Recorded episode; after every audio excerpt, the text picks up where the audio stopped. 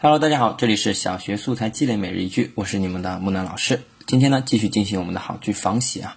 我们今天要仿写的呢是和人生有关的好句啊，呃，跟前几天有点类似啊，当然句子是不一样的。我们来看一下今天这个人生的句子它是怎样的。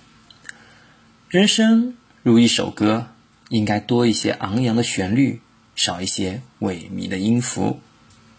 啊，这是一个非常。